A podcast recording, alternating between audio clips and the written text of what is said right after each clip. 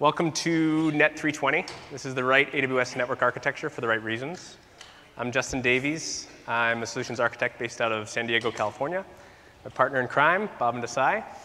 He's based out of Seattle with the rest of uh, Amazon, for what it seems like. Uh, so today, um, we're probably going to use like every second that we have. We've got a ton to cover. Um, and I did want to make a call out because there was a lot of announcements with regards to networking today. Um, nothing on these slides are affected by that. So we're going to talk about VPN, we're going to talk about Direct Connect, we're going to talk about a lot of different things. Um, it's all still relevant as far as the architecture goes. Um, this is a 300 level talk, so we're going to go over a mixture of uh, pretty deep technical concepts as well as some higher level things that we want you to make sure that you understand. Throughout the slide deck, you're going to see these little picture icons pop up. Sometimes they'll spin around, sometimes not. Um, we put them at the end of animations. So like, if a slide's going to have multiple animations, you're going to know if you want to take a picture, if that's your thing, it'll, it'll pop up there.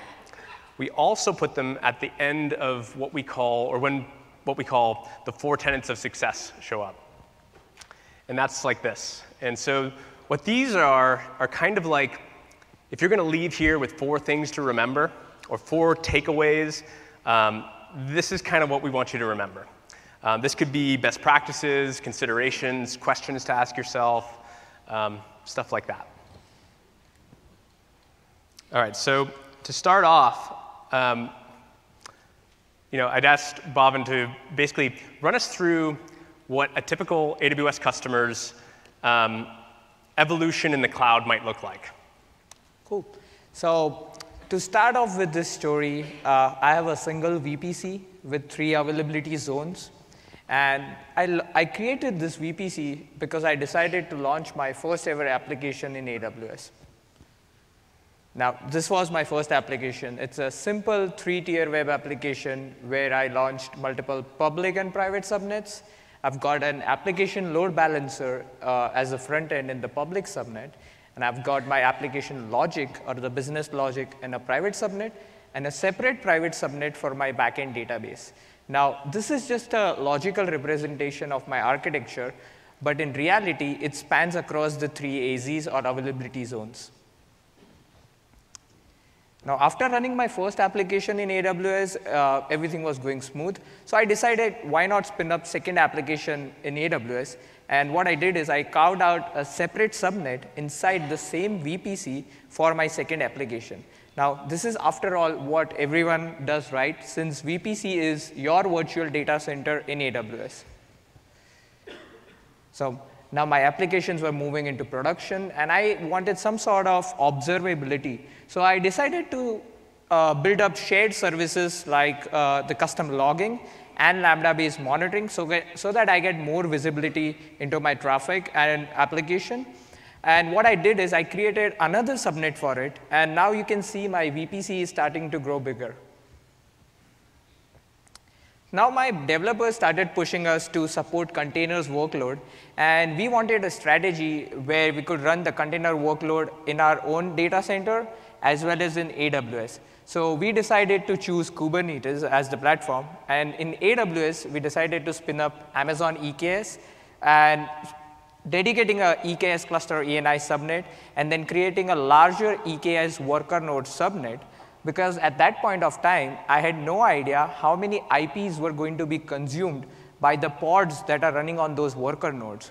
So what I did is I created an additional secondary CIDR for the same VPC and allocated subnets out of that CIDR just for my EKS workload. So now came a shadow team who decided that they will deploy their own application but in their own VPC, in their own account, which is dedicated to their business unit. But they still had uh, dependencies with the shared services like monitoring and logging in the main VPC, as well as dependencies with the database residing in the main VPC. Now, to give them layer 3 network connectivity, I decided to spin up VPC peering connection for them. Another team from a different business unit popped up and they saw the success of first two teams, and they were like, yes, we'll spin up our own VPC and launch our own application. Now, this time, they only had dependency with the database in the main VPC, So we created another VPC peering connection. And for logging and monitoring purposes, they decided to use AWS Private Link to securely access Amazon CloudWatch and CloudTrail services. This was pretty cool. So now we started seeing a trend where VPC started popping up everywhere. So I decided let's migrate to Transit Gateway to aggregate this connectivity in a more centralized fashion because that's easier to manage and operate. Now I was able to do this gracefully because I kept both systems active at the same time and started migrating fewer routes at a time. So now nobody asked me, but we just acquired another company. This was pretty awesome. But the problem for a networking guy was that it was a completely overlapping IP schema. Well, uh, then I just thought that my SA from AWS was pestering me about private link since over a year. And then it turns out that private link is designed exactly for such a situation. So I put the front-end API of acquisitions VPC behind a network load balancer, and from the main VPC, I used private link to consume those services. Now, this also solved my overlapping IP addressing schema problem. Now, the acquisition was going well, so I decided it's time to expose some more client-server based uh, applications like my database in the main VPC for my acquisition resources. So I created a private link, but this time in the reverse direction. Now, this gave a truly integrated service or community between the two services in two, two different directions. Now, we started getting super popular in the financial sectors. So some of our banking customers had a requirement for us to achieve regional redundancies. So we launched a cookie cutter stamp of our architecture in another AWS region. And we still required the replication between the two regions for our databases to be in sync. So we enabled inter-region VPC peering. And all our front-end connections or transactions were regionally isolated and were local. So up to this point, uh, this was more of our AWS setup. But I forgot to mention that we still had uh, fairly large uh, resources in our on-premises, and there were hybrid workloads which had dependencies. So at first, we had Direct Connect private virtual interface that went directly to our VPCs.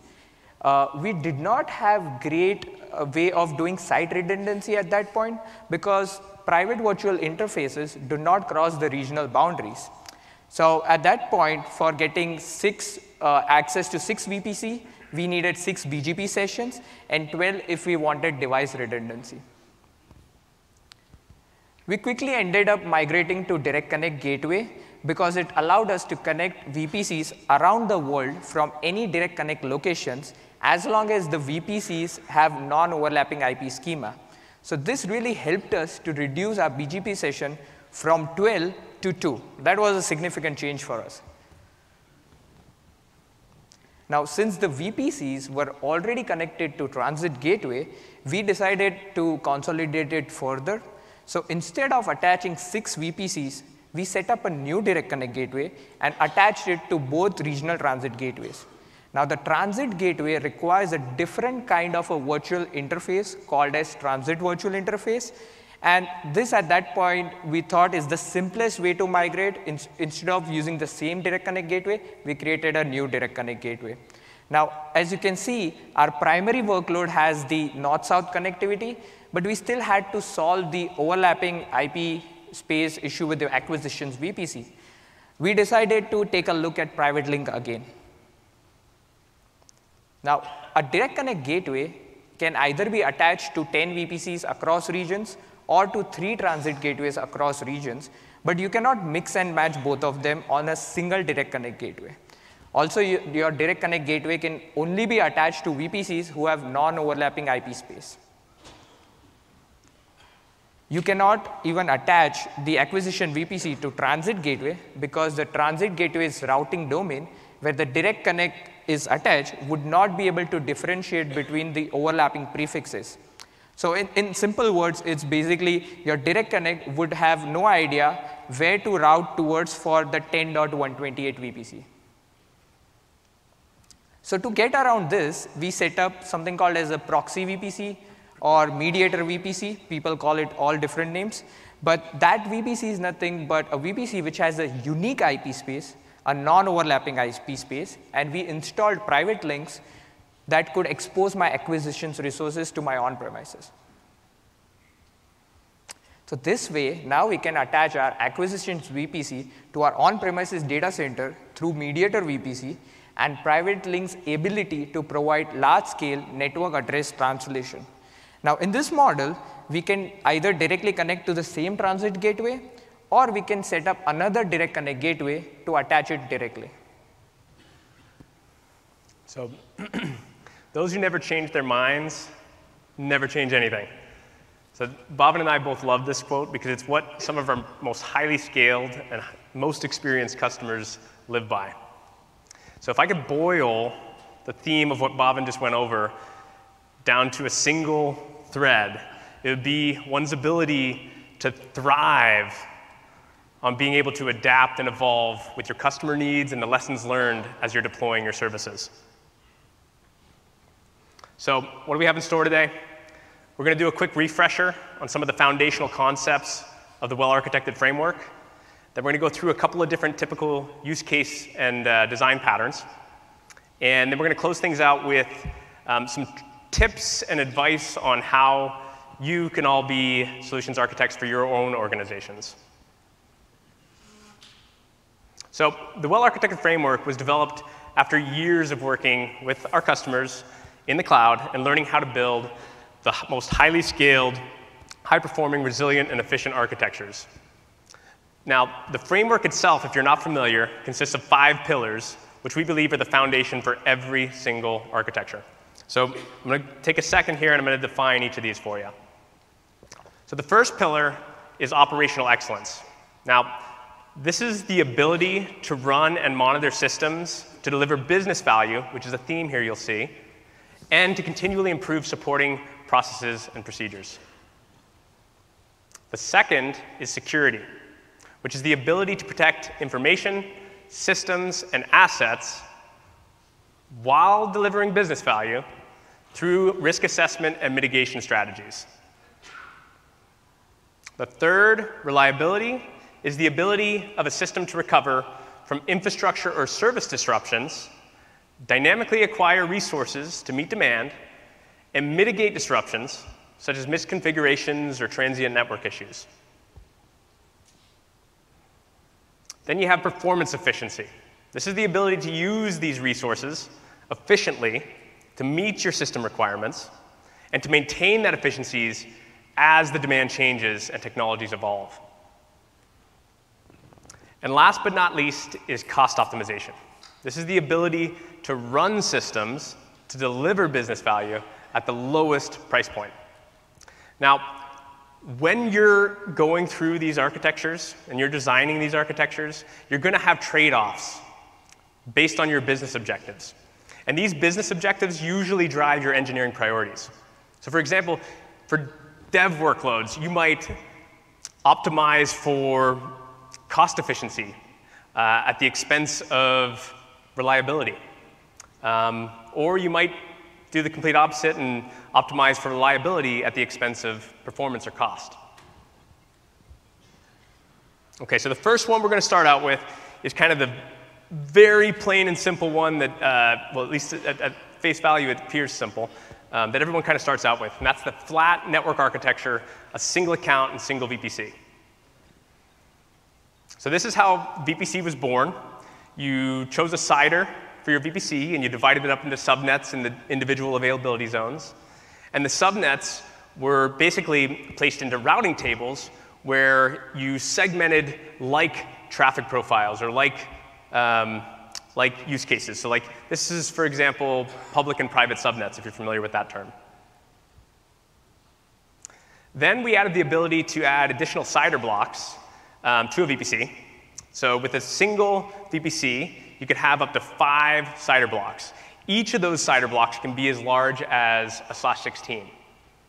Okay? So being able to resize a VPC for some of these customers um, that wanted to maintain a single flat VPC was really a game changer.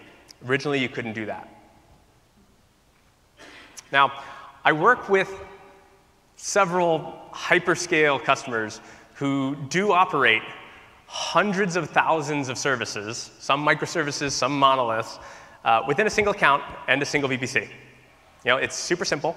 Uh, there's minimal data transfer to consider, uh, unless you have dependencies where you're crossing AZ boundaries. And ideally, that's kind of not what you want to do. Um, and you can have more than 300,000 IP addresses. So this, it, it, can scale to launch your workloads. Um, additionally, if you are very diligent about it, you can get proper segmentation with native constructs such as uh, subnets, route tables, network ACLs, even security groups. Um, and then there's other customers that have uh, gone the additional route, doing their own overlays or doing a service mesh architecture with Envoy and App Mesh and stuff like that. Now, the bigger your VPC grows, the bigger your blast radius. And most AWS limits are scoped at either the AWS VPC, the account, or the region. So if you were operating a single VPC that's multi-tenanted, uh, you need to make sure that one of those tenants aren't eating up all the resources and not communicating to the other users, right? Um, how many of you in the room have heard the term IAM ninja? You know, like, ninjas are super hard to hire, right? And so, like, if you're thinking about cost allocation or policy control and implementation, and you have everyone in the same bucket, uh, it, it can get rather difficult. So, big, multifaceted organizations need to get super creative if they're following this model. So last year, we launched the AWS Resource Access Manager, RAM, and this is a service that enables you to share your resources with other accounts in your organization. And this is things like the transit gateway, uh, Route 53 resolver rules, and even subnets within your VPC. And so I mentioned you could share the subnets in the VPC. And so in this model, you would have like an infrastructure team or a network team that sets up the VPC and sets up these little guardrails. They place the subnets, they do the network ACLs, they connect all the inbound and outbound connectivity, VPC peering, transit gateways, all the stuff that's on the screen. And they would share something like a subnet to participants, right? This is a different account, perhaps. And these accounts, we call them participants, and they would launch their higher level services, maybe EC2 instances or databases or Elastic Load Balancers, inside those subnets that you controlled for them. So the, I always used to think of it like your data scientists in your organization probably don't want to deal with internet gateways and route tables and subnet masks, um, and you probably don't want them to do it either. so um, here's kind of an example. We'll run through it. So you have uh, your infrastructure team. They set up the foundation. They put some guardrails in the form of CIDRs, route tables, subnets, network ACLs, uh, the connectivity in and out, internet gateways, VPC peering, transit gateway, so on and so forth. And your purple team comes and says, hey, I've got this new EKS workload. I'm really interested in getting it up and running. Can you help me out? So you say, sure, and you share, you create a bunch of subnets. You assign a CIDR, you share a couple subnets with that account. Then they can go and launch their worker nodes and their clusters in those shared subnets, just as if it was their account, their VPC. Now, of course, that was pretty simple. So they went around the office, they were bragging, they were like, hey, it was really simple. I didn't need to learn that complicated calculus to do the subnet mask. And now the blue team is knocking on the door and saying, hey, I want something like that too. And so you launch up a new CIDR, you allocate these subnets, and you share those subnets as well.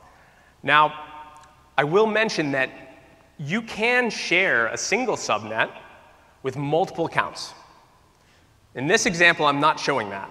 Because what I'm showing here is that I wanted segmentation. I wanted to treat this as a multi-tenanted environment, and I'm going to create complete isolation between the two with network ACLs. So obviously, this architecture has a lot of desired features, especially for those teams that desire that flat network connectivity. Like, these are the customers a lot of the time that have um, their own overlay approach, or they're doing service mesh type uh, functionality, or they're just starting out, right? So this, is, this has a lot of stuff around there. Um, you know, policy control and isolation that the individual AWS account provides can be implemented at the single VPC layer here. So if you're an old-time AWS customer, you may be familiar with EC2 Classic. A lot of customers still were like, can you bring back EC2 Classic?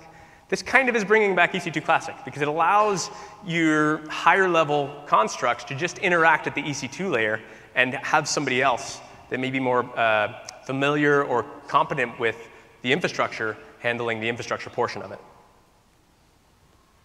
So it abstracts the infrastructure to a bare minimum. So with that being said, depending on your operational model, uh, the good can also be the bad, right? Like limiting the application owners can be a bad thing if they want that kind of uh, flexibility. Obviously, you could provide them the IAM permissions of that account. They could assume a role and do all that kind of stuff. But um, you know, natively, this could add complexity. It could be a bad thing. Um, another thing, just how we talked about the limits before. You know, they're at the account level, the VPC level, or the region level. Any VPC limits aren't going to change overall. Account limits, yes, but not the VPC limits. Um, so just because you put more accounts into VPC is not going to change those limits. Um, the other thing that you got to think is that like, what all are you putting in the VPC? What is your blast radius defined as? You know, this is now becoming an area of a blast radius. Uh, so, and then ideally, I want to point out again, like a lot of the time when customers are looking at these type of designs, flat architectures, single VPC, multi-account or not multi-account, right? Single account, multi-account, doesn't matter. It's generally customers that are looking to optimize cost specifically, and they have a lot of dependencies between workloads. So by doing a single VPC, you don't introduce any of the mediums like transit gateway, uh, inter, in, uh, VPC peering, so on and so forth, private link. Cool. So now let's go over some of the patterns for multiple VPC architectures. So customers start their journey with a single VPC typically, but they eventually end up having more than a single VPC. So sometimes it is to create that isolation boundary between your dev, test, and prod workloads, and other times is for complete isolation of your individual microservices. Now, we talk with customers who have less than 10 VPCs, all the way up to customers having hundreds of thousands of VPCs. Now, there are many reasons why a multiple account and multiple VPC strategy is preferred. Specifically for larger organizations that can be solely to control and push beyond that AWS account-based limits. These are things like ENIs per account, security groups per account, or IAM roles per account. And another reason is to isolate, isolate your business unit and workload category. For example, uh, if you have a workload which has PCI or HIPAA compliance, you could do that or to separate your dev, test, and prod environments. Now, as the saying goes, like if something cuts both ways, it has both good as well as the bad aspect. So some of the good with this model is isolation of your blast radius as your workloads are crossing the VPC as well as the account boundaries. Now this is super important because this gives you that distributed service limits which is helpful for you to scale on AWS. You can also get granular cost allocation per business unit tied to an account and also achieve fine-grained access control for your identity and access management systems. However, with this approach, complexity increases in terms of IP management. Like what sort of IP range or CIDR should I allocate for a bunch of my VPCs? How does my DNS strategy look like? How do I implement networking between tons of VPCs? You would also have to think from how do you handle access control between resources that are across different VPCs and accounts with respect to both IAM as well as networking. So now we are going to dive right into different VPC networking connectivity patterns. So simple example, let's say you've got these four VPCs and assuming you wanted all of these four VPCs to communicate with each other. You can get started by using VPC peering to build a full mesh of connectivity between these VPCs. Now, VPC peering is super simple to set up and does not introduce any sort of bandwidth limitations. VPC peering can be configured between VPCs, between the same region, across regions, or it could also be di between different accounts. But as you can see over here, just with four VPCs, you had to configure six peering connections and accept as well as configure routing for each of them. Here's a quick math formula to give you perspective of what it takes to build a full mesh connectivity for using VPC peering. In this example, customer had 100 VPCs. So you would need 4950 number of peering connections to be configured and managed. So the number of peering connections almost exponentially increases with the number of VPCs in this design pattern. Some other limits to keep in mind is per VPC, you can only have 125 VPC peering connections, and you can have up to 1,000 routes in your route table of VPC. So let me introduce transit gateway into this mix. Uh, it's as simple as attaching all four VPCs to the transit gateway, and now they can all talk to each other. Furthermore, you decide that, you know what, I'm going to spin up few more VPCs. I want that full mesh connectivity. It's as simple as a single attachment API call, and they all join this fully routed environment. From an edge connectivity perspective, you can either have a single VPN attachment or a direct connect gateway attachment to establish that on-premises connectivity to the transit gateway, and the transit gateway then fans out to thousands of VPCs. So from a limit perspective, transit gateway is a service supported for much higher magnitudes of scale. So out of the box, you can get 10,000 routes inside a transit gateway route table, and you can have 5,000 attachments. So drilling down a little more into what is transit gateway, it can be broadly classified into three main properties. Number one is transit gateway is a regional service where you can aggregate your connectivity from on-premises by using either VPN connection or a direct connect connection. Uh, think of it as like you're trying to consolidate your edge connectivity to AWS. Secondly, it scales up to 5,000 VPCs by default and now we support equal cost multipath VPN. So you are still limited to that 1.25 gigs of throughput, but now you can horizontally scale using ECMP. And in-house, we have tested up to 50 gigs of throughput. Does not really mean that we cannot go higher. If you have a use case, please come and talk to us. And third is it gives you flexibility of routing. Because what we are doing is when you create or when you make an uh, API call of attach my VPC to this transit gateway, we are dropping an elastic network interface in that VPC subnet, and that ENI has to obey the route table rule of that VPC. Secondly, transit gateway also offers you multiple route tables, what we are going to refer for this talk as routing domains. And that gives you much more flexibility, which we are just going to show you in few slides.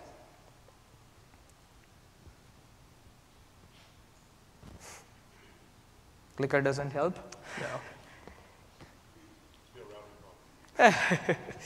Wrong. Uh, there you go. Thanks. All right. So how to think about routing domains? Uh, so you should group your VPCs with same connectivity requirements or patterns or policies inside the same routing domain. However, associating these VPCs to the same routing domain does not automatically enable connectivity between them until you configure it. Now, inside the transit gateway routing domain, you can either have static routes or you can propagate the routes. We also give you an option of adding a black hole route, which means that it will drop the traffic if it matches the rule. And most important to keep in mind is if you, you would always need a return path in the routing domain if the destination VPC requires a different connectivity patterns. Now, this year, I remember, Justin, you were working with some of our customers specifically in designing inline firewalls or what we call the bump in the firewalls in a centralized fashion. Do you want to share your learnings there? I think we got um, shared services. Oh, I missed. cover that and then I'll do bump in the wire. Yeah, we can do that. Let's do Sure. that. Let me first cover this one. Yeah.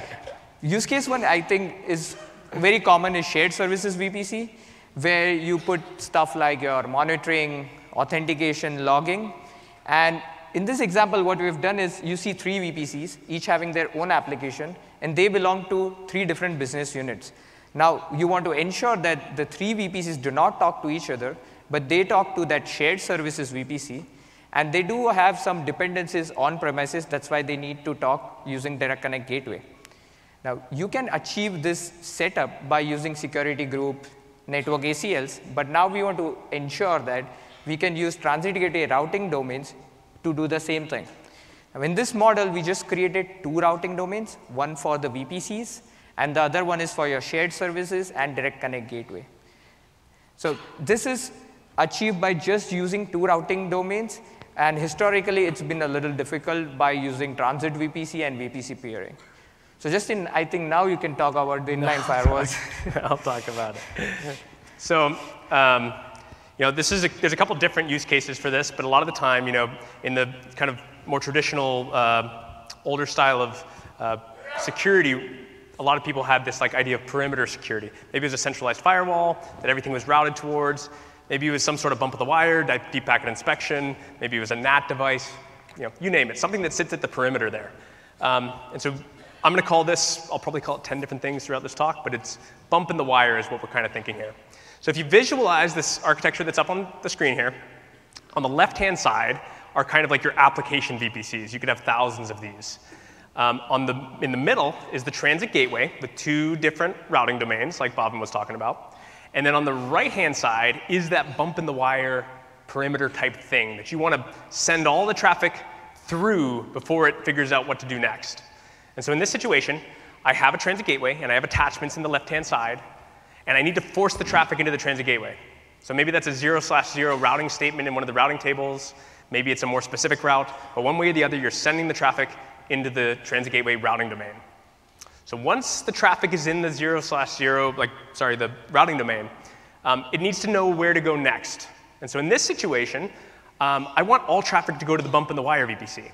So I'm going to put a zero slash zero subnet, or sorry, static route, saying all traffic go to the bump in the wire VPC. Okay? So now if you look there, I've got the, the TGW attachments, the ENIs, the purple things that are in that right-hand side VPC. I've got them sitting in a different subnet than my instances that are the bump in the wire thing.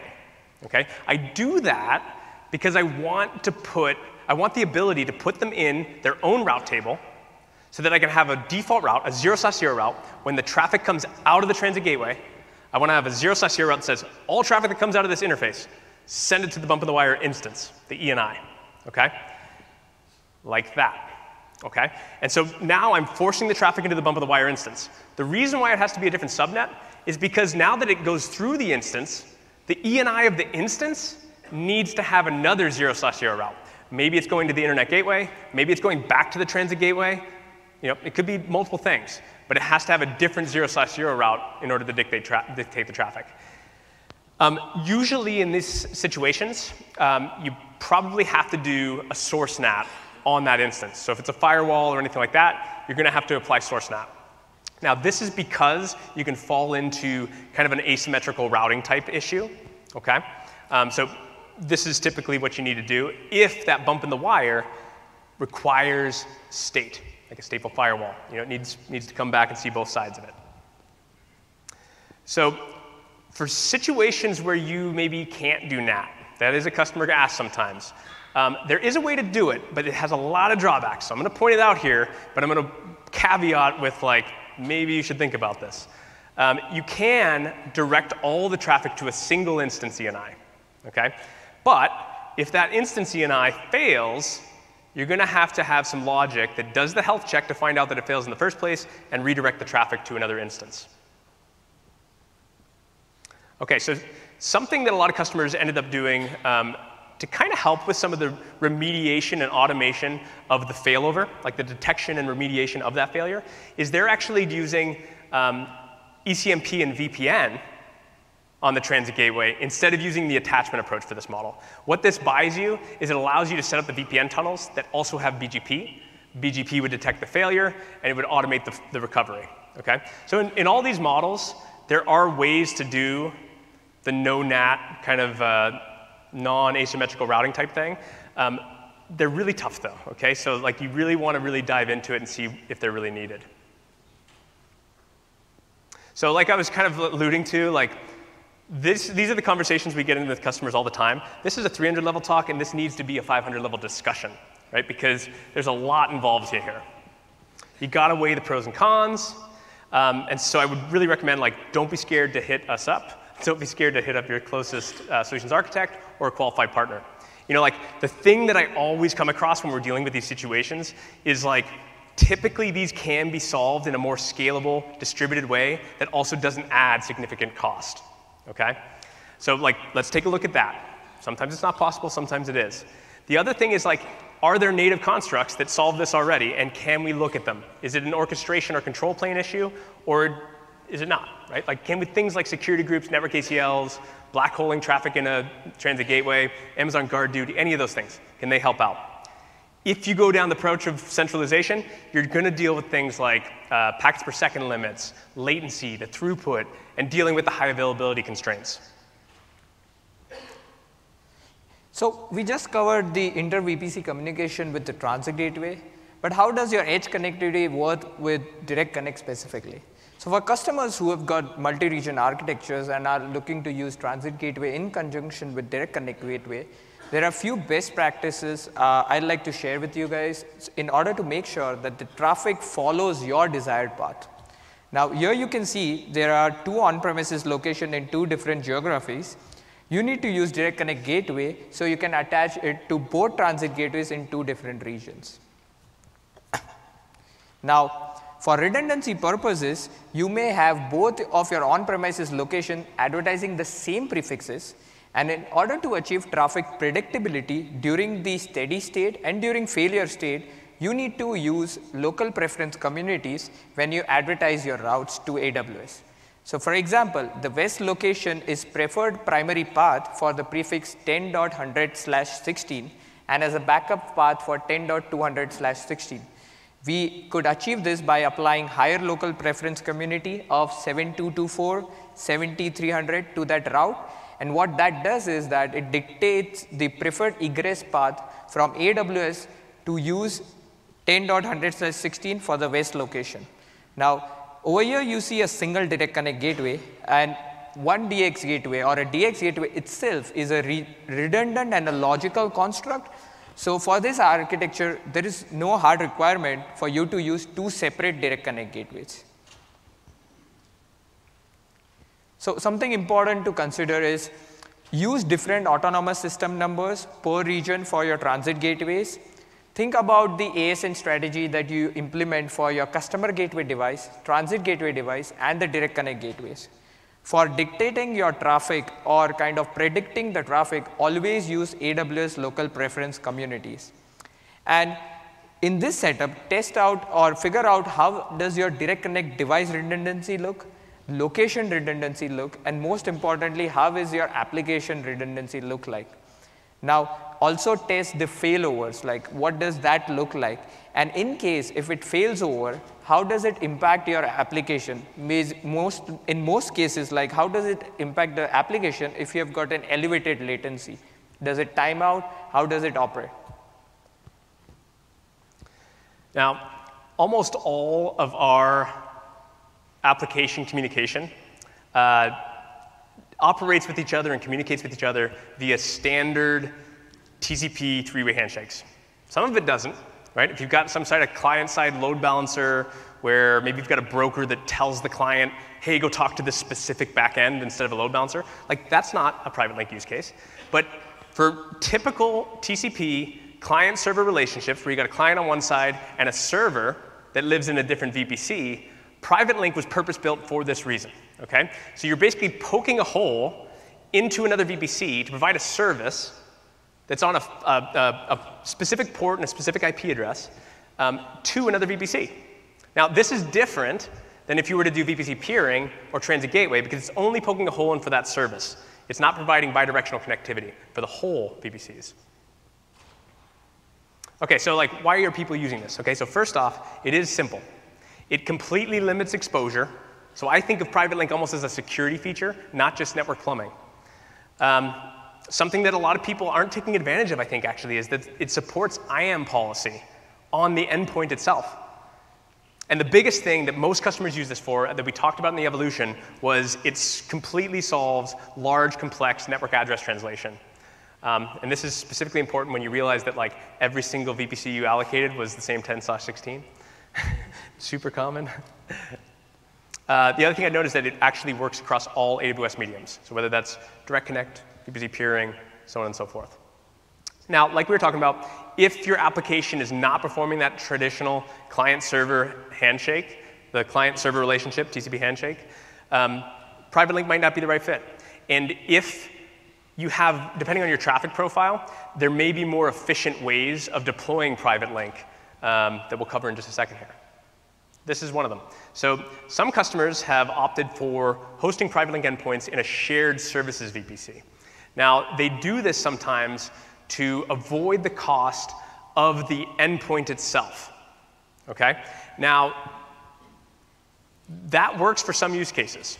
But you have to think, depending on your traffic profile, if you're trying to avoid the endpoint cost, but you have a, a Kinesis endpoint or some sort of thing that's using a lot of bandwidth, you might end up paying more with the data transfer cost, pushing it over something like Transit Gateway or VPC peering, than you would by just hosting the endpoint itself. So that is one thing to consider. The other thing to consider in this situation is um, when you create a private link, we create a private hosted zone on your behalf, the service does, and we give uh, a URI to it, right? A domain, uh, fully qualified domain name for these endpoints.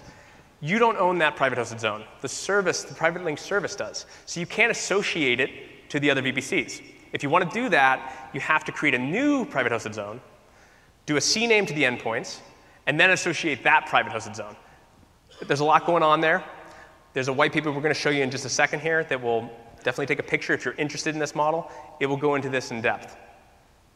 Okay, so on that shared services VPC, these are the things to consider here, right? These are the, the things.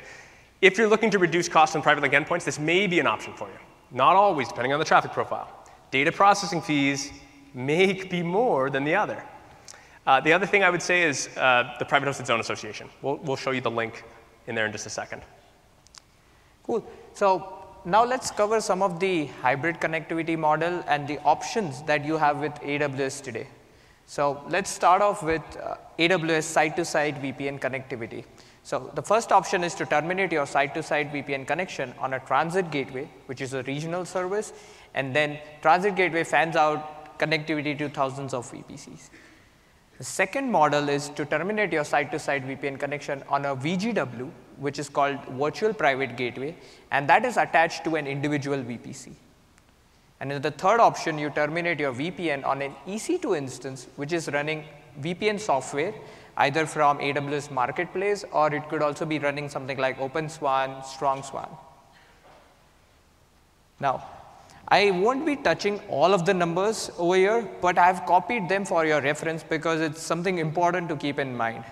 Almost all of the customers should be looking at using Transit Gateway for their VPN termination uh, it simplifies the administration by reducing the number of VPN tunnels and BGP sessions to manage. And it scales horizontally in terms of throughput as well as scale of number of VPCs. So while VPN is a great option to get started, it's over the internet and might not be suitable for certain production traffic. Hence, many customers choose AWS Direct Connect which provides high bandwidth dedicated fiber connectivity between customer data center and AWS. Now you can configure multiple private virtual interfaces on a physical direct connect and terminate them on VGW, which gets attached to individual VPCs. In the second approach, you can terminate your private VIF on a direct connect gateway, and that direct connect gateway can be attached to 10 VPCs, which could be spanning across multiple regions. And in the third approach, you can configure a transit virtual interface, terminate your BGP session on a direct connect gateway, and this direct connect gateway can be attached to three transit gateways across multiple regions. So quickly from a limit perspective, and this is more around how many BGP sessions you would need to reach a VPC. So in the first model, for reaching a VPC, you need one BGP session, so one-to-one -one ratio. In the second model, you create one BGP session to Direct Connect Gateway, and you get access to 10 VPCs. And in the third model, one BGP session to Direct Connect Gateway, and since Transit Gateway is a scalable product which can fan to thousands of VPCs, you potentially have an option to just configure one BGP session and get access to thousands of VPCs across three regions. Now, from a AWS prefix perspective, like how many routes can you advertise and how many can your router receive? In the first model, you can advertise 100 routes to AWS, and you will get individual VPC CIDR on your private virtual interface. For the second model, you are still limited to 100 routes, and from AWS side, you will get up to 10 VPC CIDRs. And in the third model, you are still limited to 100 routes to be advertised, but each transit gateway can advertise 20 prefixes to the Direct Connect gateway. And since you can attach three of those to a Direct Connect gateway, in total, you can get 60 routes back to your on-premises. So this was more of hybrid networking, but with that, you would also have to consider some things about hybrid DNS. How does that look like? Perfect. So here's kind of the situation. You know, you've got connectivity between your on-premise data center and your stuff in AWS. You've got private zones on-prem. You've got private zones in the cloud. So this is super common for hybrid scenarios. Um, and last year, we launched uh, an additional service as part of Route 53 called Route 53 Resolver. So what this does is it gives you three things. Okay, the first is an inbound endpoint. And this endpoint is basically the target for your servers on-prem your resolvers on-prem to use conditional forwarding rules to point AWS resources toward those inbound endpoints. Okay, that's the first thing. The second thing is outbound endpoints. This is the opposite. It's outbound interfaces, ENIs, that have reachability to, to uh, over Direct Connect or VPN or whatever the case may be to your on-premise resolvers where we redirect traffic, uh, sorry, queries to go and resolve to. And the third is resolver rules. These are basically the conditional forwarding rules for your AWS VPCs. You create these conditional forwarding rules that say, for these domains, resolve them on-prem through those outbound endpoints. And for these rules, local maybe, all Amazon stuff, resolve those local. So it allows you that flexibility. So here's the kind of main takeaways here. And I'll cover just the top two here because the other ones are just limit type stuff. Um, this is the way you want to forward queries between alternate DNS servers. This, we built this for this reason, and it is the most scalable option that you have.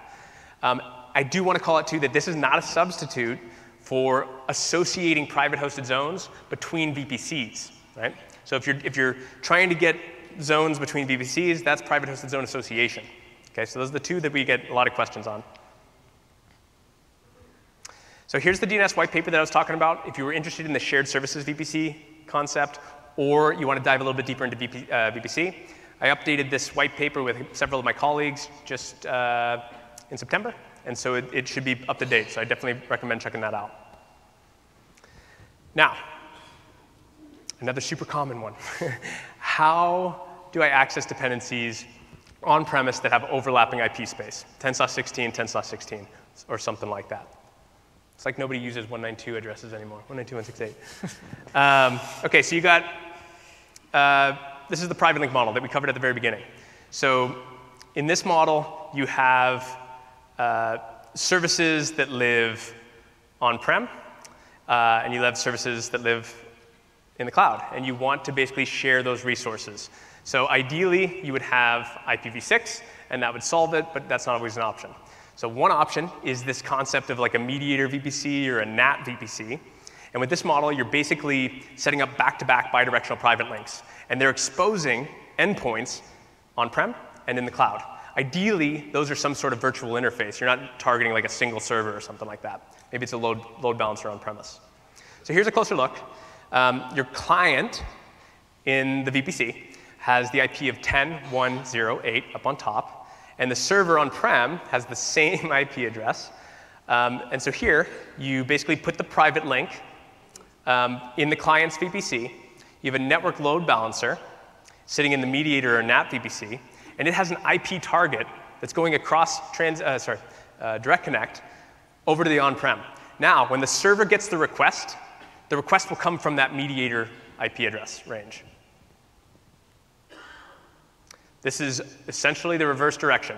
Now I've got a private link sitting in the mediator VPC, the NAT VPC, and I'm exposing my service via private link and a network load balancer in the VPC itself. Client, server, same IP addresses, solves the NAT issue there. So very helpful.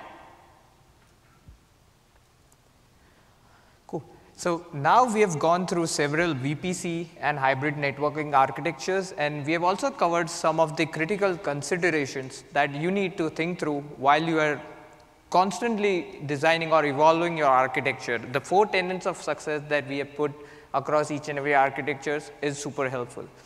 But how can you help being a solutions architect for your own organization? What does that even mean? So what is an SA exactly? Someone who solves business problems with technical solutions by working with customers, operations teams, developers, and other stakeholders for a product or a service. They do this by asking a lot of questions and getting their hands dirty by doing proof of concept and helping scale the workloads by sharing best practices with various stakeholders in the organization. So now that I've gone through what an SA is and what an SA does exactly, it's important to figure out right set of questions before deciding on the first stage of your architectural evolution. How do I identify the right architecture? What sort of questions should I be asking? So there's a few questions that, like, literally you should be asking about every single workload that you're onboarding and your, the teams you're working with. And the first one that always comes up is like, what is the scaling factor? What am I dealing with here? Like, is it throughput? Is it latency? Is it I/O bound? TPS? Transactions per second? Like, what, what are we dealing with here? What kind of workload is it? The next one that I think a lot of people actually don't spend enough time on, and I think you should, is what is the dependency matrix? What dependencies do I have? What do I need to communicate with, and what needs to communicate to me. Like if I go down, who's having a bad day? The other is the, understanding the source and the destination and what type of traffic profile it is. So like we were talking about with Private Link, understand if this is like a three-way handshake, TCP client-server relationship, or is it some sort of server-to-server, or is it multicast, or like what is it? And also, what's the source and the destination? Is this thing in the same subnet as me? Is it in the same VPC as me? Or is my client on some cell tower in a very rural area that has 50% packet loss? You're going to treat these differently. And one that you should tackle right off the bat is are there any compliance or regulatory constraints? This can greatly sh help shape your architecture decisions. AWS's implementation of ubiquitous encryption covers the entire stack, providing underlying encryption in transit and at rest. We also provide the tools necessary for you to encrypt your higher level constructs. So keep in mind that network encryption is never a substitute for application layer encryption, authentication, and authorization. You know, understand what is the application SLA? Like, what are your application teams? What is their SLA? And how do they handle degradation? And my favorite is it better to fail some of them, or is it better to kind of degrade every single one of them? Focus on identifying the SLA with your partners. A lot of the time, architectures are over-designed, which just adds complexity. I'm not trying to talk you out of adding redundancy, but I am trying to get you to ask the right questions to make sure you're designing something that's operational. Three nines means 43 minutes a month for recovery time. Five nines is 26 seconds a month. That means if you have two issues a year, you have 2.5 minutes to resolve the issue. And in 2.5 minutes, you can't get a human involved. you, your system has to be 100% automated. The question you need to ask is if you really need five nines because if you do, and your system can't handle that automation, then you need to revisit with your stakeholders and understand what their business SLAs are. And so after working with your stakeholders and asking the questions we just went over, you should have a deep understanding of what their business objectives are and their technical requirements. So what do you do next? So next is the most important thing is to define your priorities. Now, if you all remember the five pillars of well-architected framework, almost two pillars are non-negotiable. The first is operational excellence. Now, if you cannot manage the system, it doesn't really matter how fast and reliable it is. And the second is security. So if for no other reason data breaches are expensive And de depending on your workload, they can have serious effects on human as well as financial circumstances. So that leaves us to reliability, performance, and cost optimization. So the old saying in, back in the day was that you could either have it fast, reliable, or cheap. Pick two. With AWS, we have built mechanism that helps you to scale your systems up and down in a cost-effective manner, but still there are trade-offs that needs to be considered. You need to work closely with each and every stakeholders of yours and help them define these priorities and get alignment. Transparency and communication is the key here. The second is to embrace this concept of tiny bubbles. So companies start off as one thing and they end up as a completely different thing. So whether through acquisition or through organic growth, you need to be prepared to adapt to the constantly evolving architecture. Over the last 12 months, Bob and I have worked with AWS's largest scaled customers, and the theme has been around what does my next generation architecture look like? Now, a lot of these customers, not all of them, have been around and in the cloud since day one and went through the migration from EC2 Classic to VPC, which at that time was the next generation. Today, for reasons such as policy isolation, blast radius reduction, agility, more granular observability, and to better deal with account-based limits, every single one of those customers is implementing a multi-account, multi-VPC style architecture. So focus on developing automation and expertise in managing distributed VPCs instead of spending all your time trying to figure out the perfect VPC. You know, so we put airbags in cars and separation between freeway directions. And these are kind of like mechanisms or guardrails because we can't chauffeur everyone around town. The network needs to get out of the way. Your goal as an architect is to remove the friction so that you can allow your teams to deploy in a safe and efficient fashion. And last but not the least is keep it simple. So not everyone here today has the same scale or need that these customers have, which also needs to be considered. For many of you, the philosophy of less is more will win out. You must be able to operationalize and secure your infrastructure. Now, at the beginning of our presentation, I walked you through a real example of customers starting small and growing large. If you start investing in automating your infrastructure and integrating the tooling that is available with AWS to provide more observability needed to operate your infrastructure, you can grow organically and learn what works for your organization as you go in this journey. This is what the question matrix was all about. There is no one size that fits all. Your organization is unique and the best architecture or the right architecture is the one which you can manage that provides your customers with the best experience possible.